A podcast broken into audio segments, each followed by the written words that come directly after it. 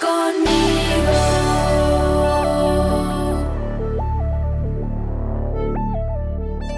José tiene que trabajar mucho. Cuando José fue llevado a Egipto, un egipcio llamado Potifar lo compró a los ismaelitas que lo habían llevado allá. Potifar era funcionario del faraón y capitán de su guardia.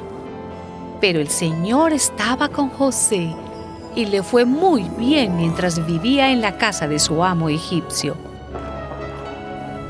Su amo se dio cuenta de que el Señor estaba con José y que por eso a José le iba bien en todo. Esto hizo que José se ganara la simpatía de su amo, que lo nombró su ayudante personal y mayordomo de su casa, y dejó a su cargo todo lo que tenía.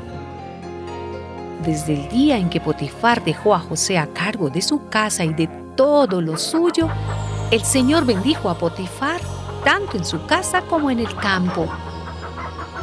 Con José al cuidado de todo lo que tenía, Potifar ya no se preocupaba más que de comer.